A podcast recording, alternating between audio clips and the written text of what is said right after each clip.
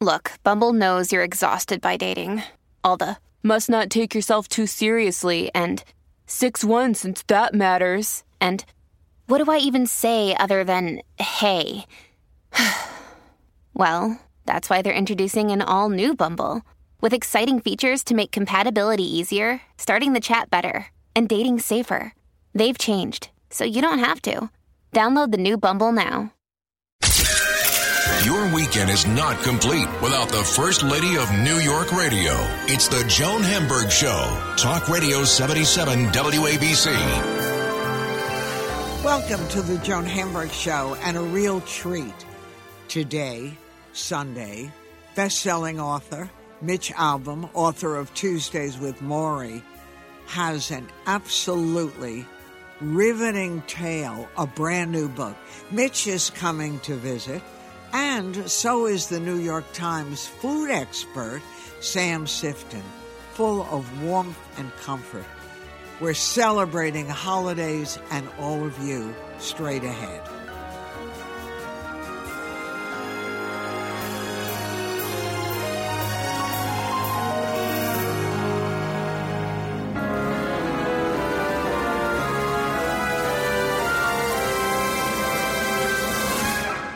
The First Lady of New York Radio. This is Joan Eats. With Hanukkah just around the corner, November 28th, we can start thinking potato pancakes, which is very symbolic and always used during this holiday. Donuts, sort of fried donuts, potato pancakes, a lot of the goodies. I don't know anyone who doesn't love potato pancakes, latkes, they're called too. And the basic recipe is very simple. I remember my mother doing it all by hand, grating potatoes, onion, adding a little egg and flour or matzo meal, and then with a big spoon, frying them in oil, in a neutral oil we love them. But of course, everyone would sit around and she could only make so many in a pan. And she had to stand over the frying pan as she did it. And of course, there's nothing like homemade. And since Hanukkah is really starting so early, that means you have a lot of things to do at the same time. So if peeling and grating the potatoes are too much, you can always buy them. Almost every delicatessen has them. Or you could try to make them. You know what someone told me? Go get frozen from the supermarket hash browns for the grated potatoes. Now, I've never done this, but we found a recipe from Simply Potatoes, which is a frozen hash product. And you get a package of the Simply Potatoes shredded hash browns. You, the recipe calls for a half a cup of better than eggs. I would not do that. I'd use real eggs. A third of a cup of whole wheat flour, a quarter of a cup of chopped green onion, a quarter teaspoon ground black pepper, a little salt, a quarter teaspoon baking powder, and oil, and stir together the potatoes, the egg, the flour, all the ingredients. Just stir it and then fry it in a pan. And if you don't want to do any of that, Trader Joe's sells frozen potato pancakes. When we were there, we saw them for 269 for a 10.6 ounce package. And it comes with stovetop and oven, and the ingredients look good potatoes, onions, matzo meal. They contained dehydrated potatoes, canola oil, egg, salt, and pepper, nothing else. So it was a pretty good list. Try it. You know, Golden, that's a product you see in the freezer section of a lot of markets. They sell like cheese blintzes and things like that. They have, it's G O L D E N, all natural frozen potato pancakes. And they I saw one at ShopRite for 4.79 and again the ingredients are good. Potatoes, wheat flour, onions, canola oil, and dehydrated potatoes, egg, salt, and pepper. And you can cook them in the oven or the stove top. So if you want to treat yourself to a little Hanukkah goodie, then you can do that. Someone said to me that Katz's Delicatessen has them. You ever been to Katz's? Oh my gosh, it's a New York experience. Most people just let the guy, you wait online, and the guys behind the counter slice, and you eat constantly before he slices your order. So, pastrami, brisket, all this stuff. I buy sometimes turkey sandwiches from them, and my son says it's like the best turkey you ever tasted, moist on their homemade rye bread. They have great hot dogs, great fries. This is down at Katz's. And the Second Avenue Deli, which is not on Second Avenue, it's on First Avenue uptown. And there's another branch. They make them, and they're pretty good too. Usually, I don't love the ones you get in um, retail outlets because they're too big and fat. You need potato pancakes to be very thin and sort of fresh off the grill. But it's a treat and there's no reason you shouldn't celebrate all holidays. We love holidays. So get your potato pancakes and go for it. We'll talk again very soon. We've got a lot more Joan Hamburg show straight ahead, so don't go anywhere. The First Lady of New York Radio, Joan Hamburg. Entertaining and informative. Talk Radio 77 WABC. All right, everyone, welcome to the Joan Hamburg Show. And it seems like Mitch Albom was just here the other day, but no one writes faster than Mitch, and books fly on the best selling list. Yes, one of the best selling authors in the country. He's a broadcaster. He's a writer, plays, movies, syndicated columnist. His books fly to the top of the bestseller list. 40 million copies I read in 47 languages.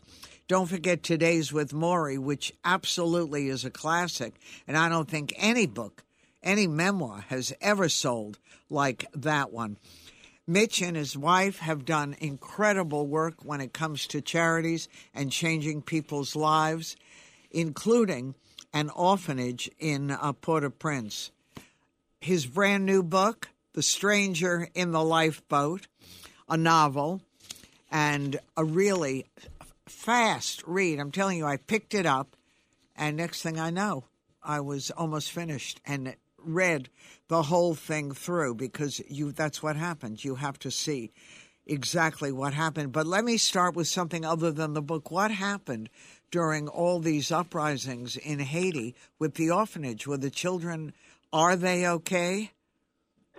Well, thank you, Joan. It's good to talk to you again, and uh, thank you for asking about our kids. So, yeah, we we have 53 kids in our orphanage in Haiti, and I'm there every month uh, for the last 12 years. So I've witnessed what's happened with Haiti, and it is really very, very Depressing. dangerous. Oh. Now I'm, I'm actually uh, leaving this weekend to go back again, and uh, there's a lot of kidnappings out in the street.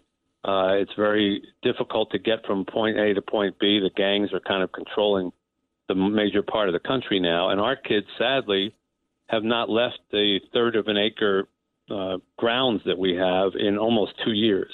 They haven't been outside, uh, and that's no way for kids to be raised. You know, they're very happy in the facility and they play, and we do everything we can. But it's a third of an acre. You know, it's 53 kids and 40 staff members. You, everybody's on top of one another, and we, we used to take trips out to the beach and to the mountains Right. and take kids for ice cream and things like that, and we can't do any of that. It's a, a very dangerous, very poor place, but we keep working there, and our kids, thank God, are are, are thriving. But Mitch, what happens to you when you get off that airplane? Even with guards, how do you protect yourself getting there? Because you must be a hot commodity for those kidnappers. Well, uh, first of all, I don't announce when I'm coming, uh, and then uh, sadly, we have to have bodyguards and an armored vehicle that uh, meets us very quietly uh, and uh, takes us straight to the orphanage. And I never leave the orphanage the whole time I'm there. And then the only other trip I take is from the orphanage back to the airport. and you know we have to go at the right times and take the right routes and pray. Uh, you know, because pray. I'm not gonna I'm not gonna not see my kids, and uh, you know we just have to pray that uh, that uh, you know we're spared from that, and and hopefully that. More importantly than me, it's it's the re- you know the people who are being kidnapped there are not mostly these missionaries. I know that made headlines here, but mostly they're just average Haitians. Right. We're just Most of them have the no money at all. Nothing. They're just pulled Nothing. off. yeah, they're kidnapped for twenty dollars. Oh, gosh. And are, are the one the most recent kidnappings, which made big news here in America, as you know, still isn't resolved. They don't have any of them back, including the children that were part of the kidnap group. That's right, including an eight-month-old baby. So it's really tragic, and I wish that uh, America and the United Nations and other countries would Rise step to in the occasion. because yeah, because nothing's going to happen on its own there. I know. Do you ever think about moving the whole operation to the states temporarily? Oh gosh, Joan, I would pick pick the kids up and carry them myself if, you that was possible. Yeah. but it's not legal. You know, you can't take the kids out, and they make life very, very difficult to try to get a uh, to try to get a visa, and and the, it's the United States that makes it difficult. alone, uh. You know, they they don't they don't let you just bring kids to the states. I mean, you got to go through an, enormous amount of paperwork, even for a medical situation. So, no, I wish I believe me, I wish I could transplant the whole thing, but but the point is for the kids to learn to make their own country better, you know, know. um, and that's what we're trying to raise them to do. I'm talking to Mitch Albom, and Mitch has a brand new book called The Stranger in the Lifeboat. And this book is a little departure. It's basically about survival, and it's about uh, a bunch, well, the people in the lifeboat, there are 10 whom we meet and become involved with. But it's about, for many people, a once in a lifetime trip aboard the yacht owned by a billionaire. And he invites some of the leading people in the world to be part of this think tank on water.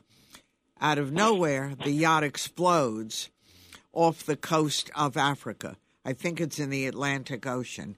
And we're taken on this journey by a narrator. And it's really the narrator finds a book that one of the people had kept. I'm going to let Mitch explain to you. And it's also, it raises a lot of questions. In the midst of all this, they pluck someone from the ocean, a young guy who says he is the Lord. Is he? And explain. Yeah, well, you've done a good job of sort of setting it up that the yacht explodes and everybody's killed except these 10 people, half of whom are the rich guests and half of whom are staff, you know, cooks and, and deckhands and the like. And they're in this lifeboat for three days uh, and nobody's coming for them. And there's no rescue. They see sharks in the water. They're running out of food and something to drink and they're crying out for help. And then all of a sudden they see this body, as you pointed out, floating in the water. They pull him in. It's this young, nondescript guy, average looking. They pepper him with questions. He doesn't say anything. And finally, one of the guests uh, says, Well, thank the Lord we found you. And he says, I am the Lord. And of course, uh, you know, they look at him and roll their eyes, and, you know, he just looks like this punk kid. And they say, Okay, yeah, sure, you're the Lord. What are you doing here? And he says, Well, haven't you been calling me? You were calling, so I came. And they said, Oh, so you're here to save us? And he says, Well, I can only save you if everybody in the boat believes I am who I say I am at the same time. And this sets in motion, you know, what happens for the rest of the book as the days go by and things get more desperate and they, you know, go lower and lower on food and water and they're, you know, floating, drifting away further. And some of them kind of choose to believe that he is who he says, and other ones are convinced, no, you know, their their money is going to save them, and otherwise. At its core, I, I wanted to write a book about asking for help, uh, which I've had to do many times in my life, uh, and it seems to me that when we ask for help, you know, especially from God or the universe or whatever you believe in, we kind of expect it to, like we're ordering a sandwich in a deli. We expect it to be there in a certain amount of time and look like we expect it to, and if it isn't, we're upset or we think we didn't get what we wanted. Uh, but my observation in life is that, you know, the universe, God, it doesn't work on our timetable. And many times when you think you're not getting what you want, 10 years later, you look back on your life and you say, well, you know, I, really thought that my prayers were being denied, but now that I realize that if that didn't happen, then this wouldn't have happened, and that I wouldn't have met this person and married them and had the kids. So I guess it was the best thing that could have happened to me. Well, if it's the best thing that could have happened to you 10 years from now, then it is the best thing that could happen to you now. But we don't recognize that. And, and, and this is kind of brought home in this lifeboat where, where here comes a guy who says he can save them, and they all go, ah, you know, you, you don't look the part. You know, you don't look like Jesus. You don't look like uh, Gandalf from Lord of the Rings. You know, you know, you're not. And and and, and a guy, he gets hungry, he gets thirsty, he falls asleep a lot.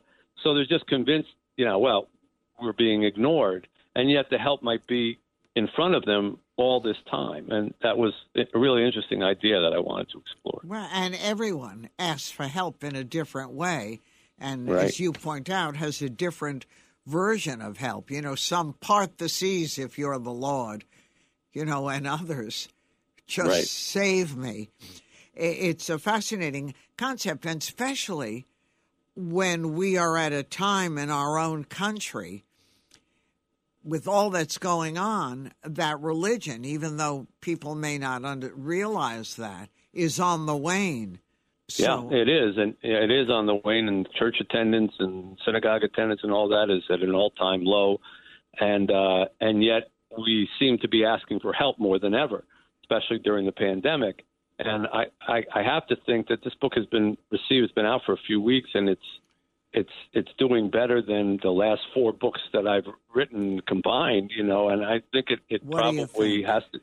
It has to do with the fact that everybody during these last couple of years um, has has been asking for help of some kind, and uh, you know, and, and for me, I was coming off having written about losing a child, Right. which uh, you know we talked about in my previous book, Finding Chika, was about one of the kids from our orphanage who we adopted, and she had a brain tumor, and uh, and you couldn't after two save years her of no matter what. no, we couldn't. We tried, and uh, we traveled around the world for two years, but we lost her. And I was very angry when that happened. You know, angry at the universe, angry at God, saying, you know, there can't be such a thing as a kind God when they can't be kind to a seven-year-old.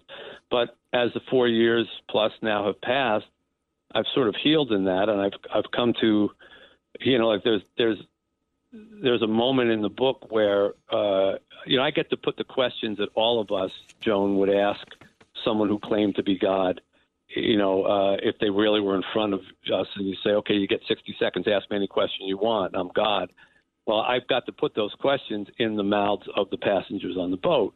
Uh, so at one point, one of them asked, for example, "Well, if you're God, do you hear all prayers? Do you answer every prayer?" And he says, "I answer every prayer, but sometimes the answer is no." which is what I have found to be true in my life. Or, of course, the question that everybody would ask: Why did people die? You know, why did you have to? Right. Why did you have to take somebody from me? And at one point, one of the passengers confronts him over this because his wife died, and he's all Said, you know, "Why?" Yeah. crying, and he, yeah, and why did you take my wife? And the answer is, well, when someone dies on Earth, we always ask, why did God take them? Why don't we ask the question, what did we do to deserve them? What did we do to merit their love, their sweetness, their memories? Didn't you have moments like that with your wife? And he says, Yeah, every day.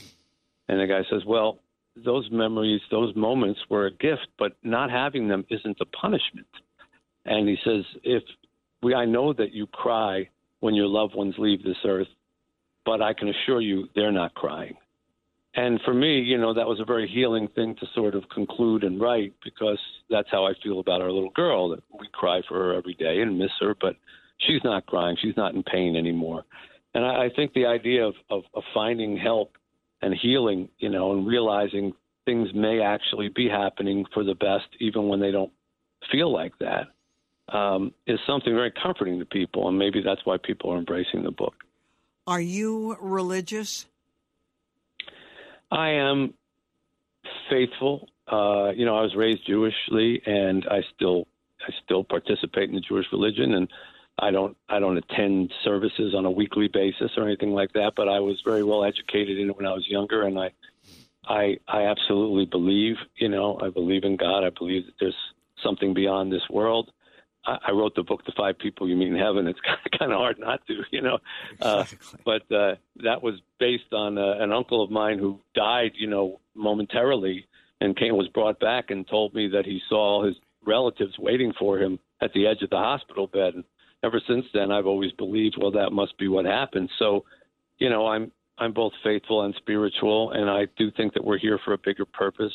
And I do think that if we try to do things for the good, eventually things work out for the good. It doesn't happen in five minutes, you know. But for example, my wife and I got married late. We always wanted to have children. Didn't happen. We just figured, all right, it's one of those prayers that just isn't going to be answered. 15 years later, I end up taking over an orphanage. Now we have 53 children in our life, and including we had a little girl who was our little girl for two years, and they were the most amazing two years of our lives. So we did get our prayer answered, but it took years, you know. And if you see the long picture, as as, as they kind of do in The Stranger in the Lifeboat, then it's a lot more comforting than to go through life thinking, "Oh, nobody's listening to me," and you know, the universe is denying me. Right. And when you look, I mean, it isn't like you're finished writing books, but every single book has become huge. When you look back, can you really believe your own story? I remember the uh, early days when you were writing sports stuff and Right. doing great. And Right. then suddenly you come out with this book and your life changed forever. right? Tuesdays with Morrie, and and and that's a, Joan. That's where I learned the lesson, because you know when I wrote Tuesdays with Morrie, the experience I wasn't going to write a book. I, you know, an old professor of mine was dying from Lou Gehrig's disease, and I felt guilty because I hadn't stayed in touch with him. So I went to see him what was supposed to be one time, and I have to tell you, you know. I wasn't excited about going that one time. It was more like an obligation. Yeah, and you And then when he said, "Will you come back next week?" I was like, "Huh, how am I going to turn him down? Come back next week? Okay, I got to fly to Boston again next week." And again, it felt like an obligation, and it took some time before I started to realize, "Wow, this is really benefiting me, you know, personally, not professionally, just personally. I'm learning so much from this man who's dying." And and then I decided to write a book to pay his medical bills. It wasn't a career move. It was to pay his medical bills, and I was going to go back to sports writing. Right. Uh, we, nobody figured anybody would read that book. Right. And now so look at what's happened. With, yeah, I, I, was denied by most publishers in New York. They told me, "Nah, we don't want to publish. It's boring. It's depressing. You're a sports writer." I only found, you know, one in the end who was willing to give us the money to pay for his medical bills. And uh, I was going to go back to sports writing, and then instead it changed my life forever. That has to be something bigger than me. And so I look at that, you know, as as at the time it just seemed like a burden and an obligation. And now I look back on it, and it was, as I said, the best thing that possibly could have happened. And I think many people have that story in their lives, not just me. Yeah, right. It was your fate. But what about music? You had bands. You were really involved in music. Yeah, I was, and uh, I did not succeed in it. Uh, I was there in New York doing this starving artist thing like everybody else. Right. And uh, but it was because I didn't succeed in it, and I worked at nights uh, as a musician, and I had my days free, and I happened to see a, the Queen's Tribune. Some people may still remember that, the Queen's Tribune, where I was living. I picked it up at a supermarket, and uh, I looked at the bottom, and they said, "If you have free time, we could use some people to help us with our newspaper." And I was just, you know, music was going nowhere for me. I was working at night, but I wasn't getting anywhere. So I wandered over to this newspaper and I volunteered. And uh, I, my first writing assignment was parking meters on 108th Street in, in Queens. Why were they going up a nickel? And that was the first thing I ever wrote. And and yet, if I hadn't done that, Where you know, you if I hadn't walked Yeah. over there, I'd never have become a writer. And that was because music wasn't working out. So even though I love music, that apparently wasn't meant to be my No. path, but it afforded me the chance to get into writing.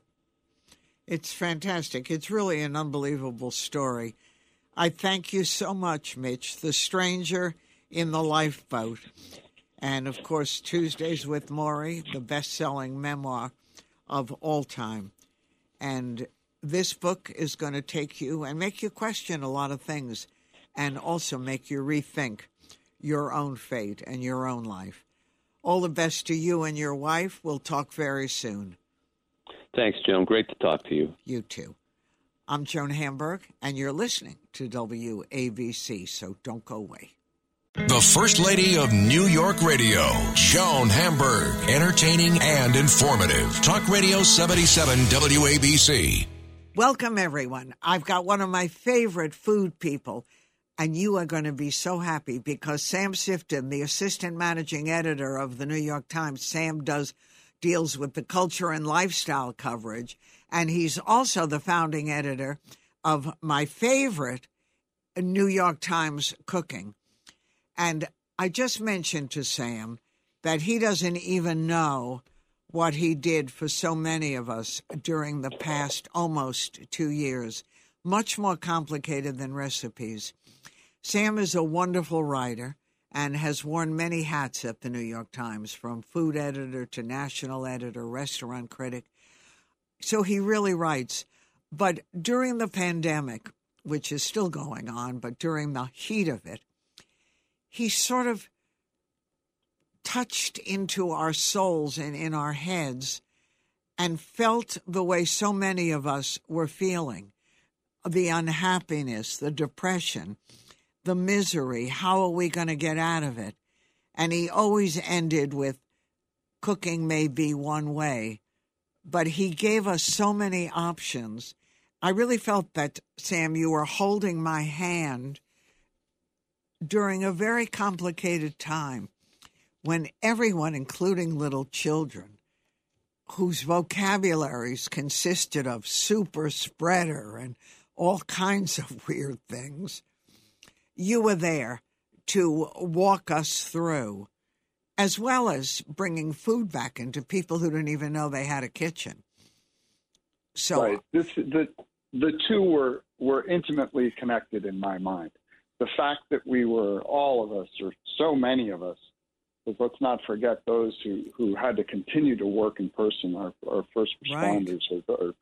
are, essential workers. But for those of us with the privilege uh, to work from home during the height of the pandemic and who were kind of on lockdown in fear for their health, for their families, for loved ones they couldn't see, um, I, I, I felt that I felt that um, and knew that lots of people were feeling that. And while I believe very strongly that food is a way of uh, allaying fear, of bringing comfort, um, I also thought you can't just provide the recipes.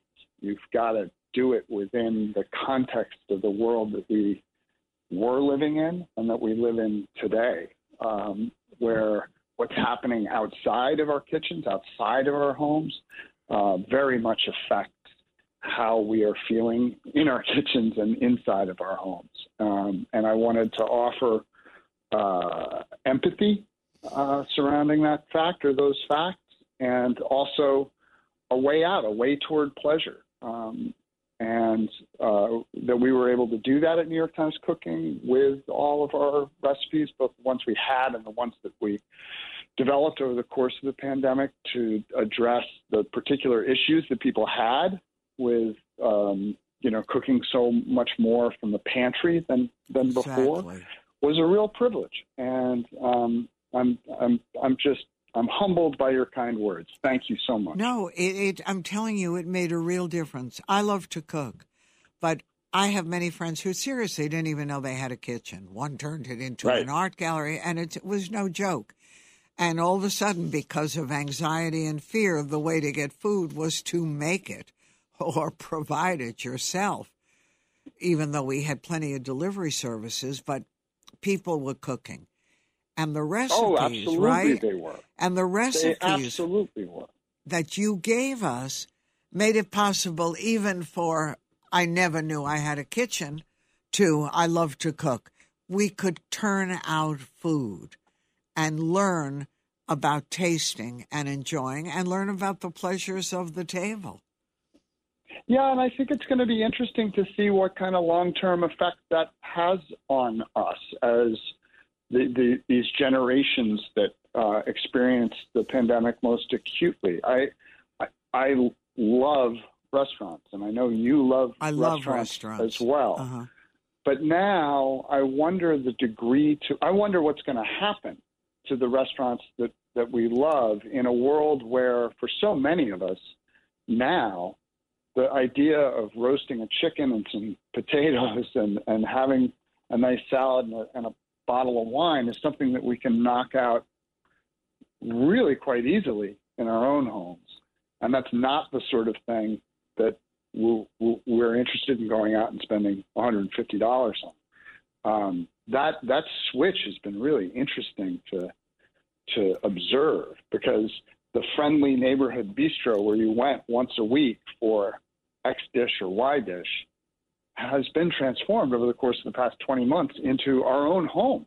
Exactly. And while there's plenty of desire to go out and have, you know, I've had a couple really epic meals um, post second vaccination out in restaurants.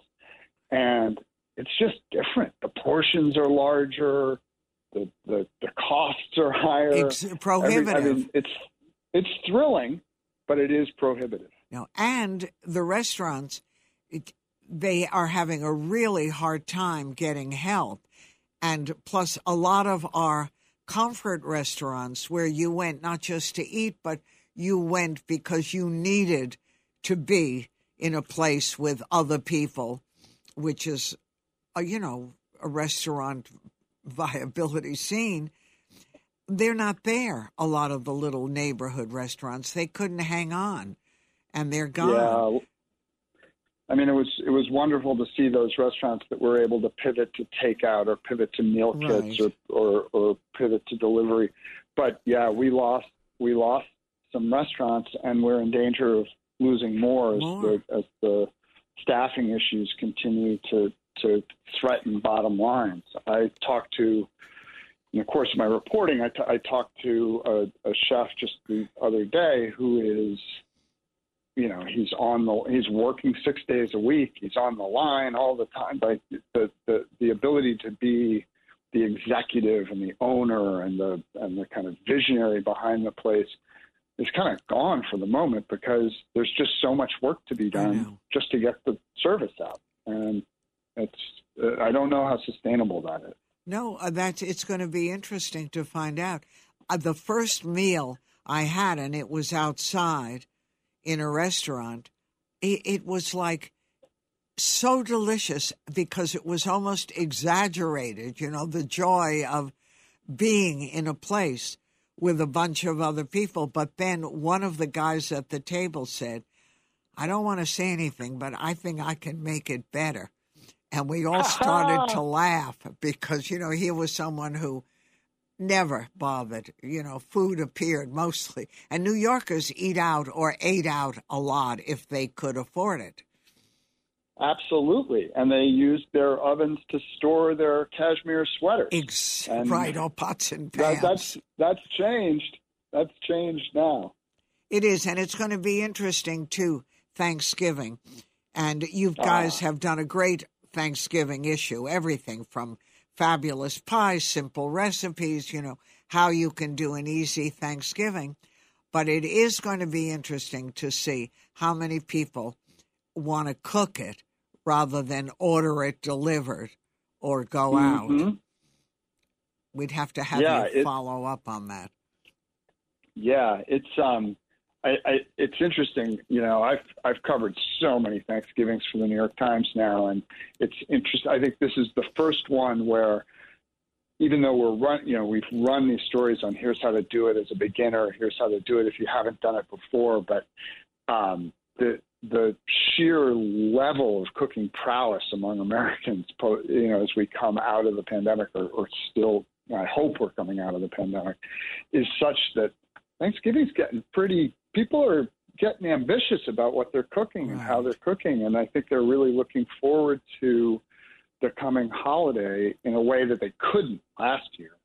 I generally have 25 or 30 people in my house for Thanksgiving, and I know you I have do a, huge, huge yeah, one. I know we're we're and, still too many, but but last last year it was four for us. We we did we and, did the same thing. We had nothing really but this year, I, I this year I think I'm going I'm going back to big numbers. I'm nervous about it, um, I'm I'm not I'm really nervous about it. I'll tell you Um, what we're doing, Sam, and that's Tell me. after talking to a zillion people, including your own Tara Parker Pope and a lot of public health doctors. We are um, we we borrowed one of our cousins' lofts, you know, so that we can really space it, and then we sent a memo to all the family and guests and we said, obviously, everyone here, because there are young children who have not been vaccinated yet, and older people who have but still are of concern to us. Everyone not only must be vaccinated, but everyone must take a COVID test Yep. within the day of, and that is written in blood. You can buy them at the drugstore, and we said, and if you can't, we are providing them. We've got extra ones, and we uh, that's, That's great. I think if we all do that, then we can't do more when it comes to safety because we've seen breakthrough cases everywhere. That's true. And we're doing the same thing. All vaccinated, same day uh, COVID, COVID. test. And, you know, I I, I, I got to make a call pretty soon on whether I'm going to push this thing outside, I'm, I, you know, or, or, or hunker down tight. Um, I, I, I think we may be able to hunker down tight if all those tests come back negative, which I trust they will, because I believe in the power of Thanksgiving to make us feel better, and I'm, I'm I do hoping too. We can have a holiday that is one for the Right. history books. And, and we need it. As someone said, it, we're such a foodie family. But as someone said, you know, it's not even about the food, you know, our usual who's going to do this and who's going to do that. It's just about holding hands around a table where we're all together. And for the moment, all is well with the world. Now, Yep. What are you going to cook anything different if all goes well and you're going to have your group?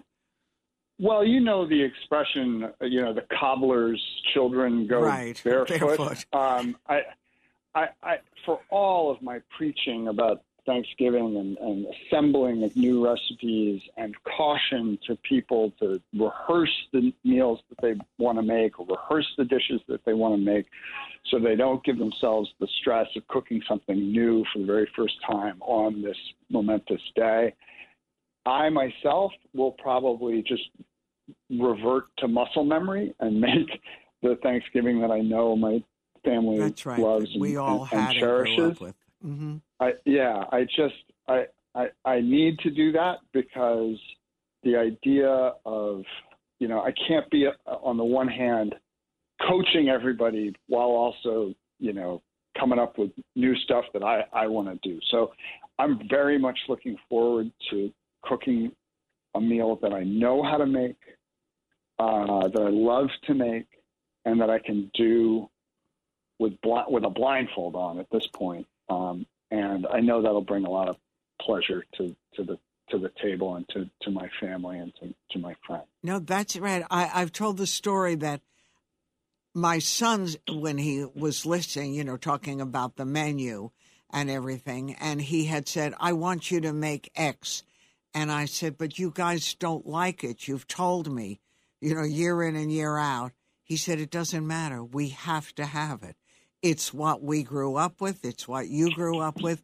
We want it. And I understood that. It's like your persistence of memory. It's familiar, it's comfortable, it's safe, and it says it's a holiday and we're together. Yes, comfort will be the most important aspect of, of this Thanksgiving, I predict. Thank you, Sam. Happy holiday to you and your family. A happy holiday to you, Joan, and to all of your listeners. We'll happy talk Thanksgiving. again. And that's Sam Sifton, Assistant Managing Editor of the New York Times. Sam deals with culture and lifestyle, and he's the founding editor of New York Times Cooking. More after this. The First Lady of New York Radio. This is Ask Joan. Well, to the joy of many families, the Macy's Thanksgiving Parade, the annual parade, believe it or not, 95th, is almost back to normal this year with public viewing and the balloon inflation, which takes place the night before the parade, Wednesday night, when they blow up all the balloons. Now, my children grew up in Manhattan, in New York City, and this was a must on the calendar of every kid who lived in Manhattan. Every Wednesday night, we would have to go to where they did it. It's usually, it's well, it's always been on the Upper West Side, and you can get into it on 72nd Street and Columbus Avenue. And the kids would always do this, and they loved it. It was like a street party. And then it became more formal, where they had a walk through a designated path to get there. Here's what's different this year if you're not vaccinated, don't show up. They won't let you in. You have to show ID and proof of vaccination. Social distancing is definitely going to take place, which I can't imagine because it's always been a mob scene. And if all of this works for you and you finish getting your verification, the security check, the vaccine, you can move through the checkpoint and look at the balloons. It's all taking place on 77th and 81st Streets. So just don't forget you need a photo of your vaccination card or the actual card. Or if you've got the New York COVID Safe app, some people have that, or the Excelsior Pass. As long as you've got proof, that's okay and you can do that. So let's talk about the parade. There are going to be public viewing areas. It's a traditional 2.5 mile route on Thanksgiving Day. It starts as it has always 77th Street and Central Park West at 9 a.m. The parade then goes to Columbus Circle it turns onto Central Park South and goes down 6th Avenue. And at 34th Street, it makes its final turn west and it ends at 7th Avenue in front of Macy's Herald Square. So if you get up early, and I had a listener who called it. She said, I'm so excited. I've never done it. I'm going to bring my kids. And I warned her if you're bringing little kids, really try to get there very early. Some people get there at 6 a.m. and head for the west side of Central Park West from 75th to 61st Street. On 6th Avenue, the great views are from West 59th to West 38th. I would not watch on 6th Avenue between 34th and 38th Street because the national television broadcast limits viewing there. So go to Macy's.com slash social slash parade.